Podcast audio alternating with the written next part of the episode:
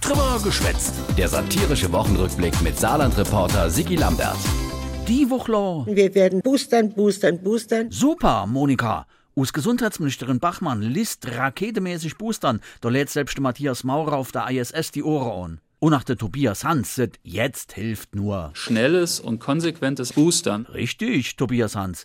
Genau gesagt, schneller boostern, det helfe, wenn man die Kapazität hätte für schneller zu impfen. Aber die Regierung hat's vergeilt, oder? Ich wäre jetzt nicht geneigt zu sagen, wir haben zu 100 Prozent alles richtig gemacht. Mhm, die Leute, die wo die Wochler drei bis vier Stunden vom Sabasar oder am Ikea in Saarlouis angestanden für Impfung und dann, wenn sie Pech hatten, nicht mehr drankommen sind, die sind auch überhaupt nicht geneigt zu sagen, äh, super, Tobias. Also ich äh, stelle mich da auch sehr gern der Verantwortung. Es ist völlig klar, man hätte die Impfzentren besser offen gelassen. Wir haben sie aber auch nicht geschlossen, wir haben sie auf Standby gelassen. Nur das Personal für die Impfzentren sie betreibe ist gar nicht Standby. Das ist Bye-Bye, nachdem da die Zentren zugemacht Und dabei? Wir suchen die Menschen, die auch spritzen können. Hallo an alle, wer kann da noch Spritze? Bitte melden euch bei Monika, es ist dringend.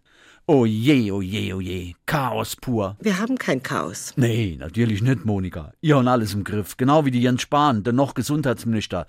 Der hat Eva Mutter Hausärzt so vor Spaß gesagt, sie täte künftig weniger Biontech und mehr moderner Impfstoff kriegen, weil der Mist weg. Einfach nur doof. Oh, Ärztin, die nicht genannt werden will. Die, wo aber durch im Spahn seine komische Mitteilung und Mordstress mit ihrer Patienten geredet hat. Das weiß ich und das bedauere ich auch. Naja, der ist ja bald weg.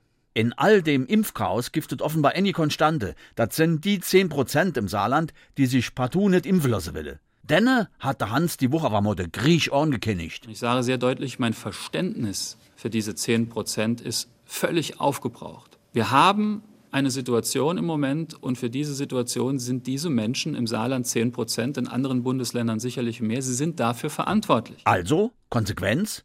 Impfpflicht? Ich will eine gesetzliche Impfpflicht vermeiden. Ja, wie jetzt? Es gibt bereits eine Impfpflicht und das ist eine moralische Impfpflicht in diesem Land. Okay, das wird sie wohl stark beeindrucken, die Impfgegner. Und wenn nicht, dann kriegen sie es mit Monika zu tun. Ich verspreche Ihnen, dass wir uns da nicht ausruhen. Okay, ist das jetzt eine Drohung? Egal, weil, äh, Was ich heute sage, kann morgen schon etwas anderes sein. ja dann, Gunnar, der Geise. Komm, geh bloß fort.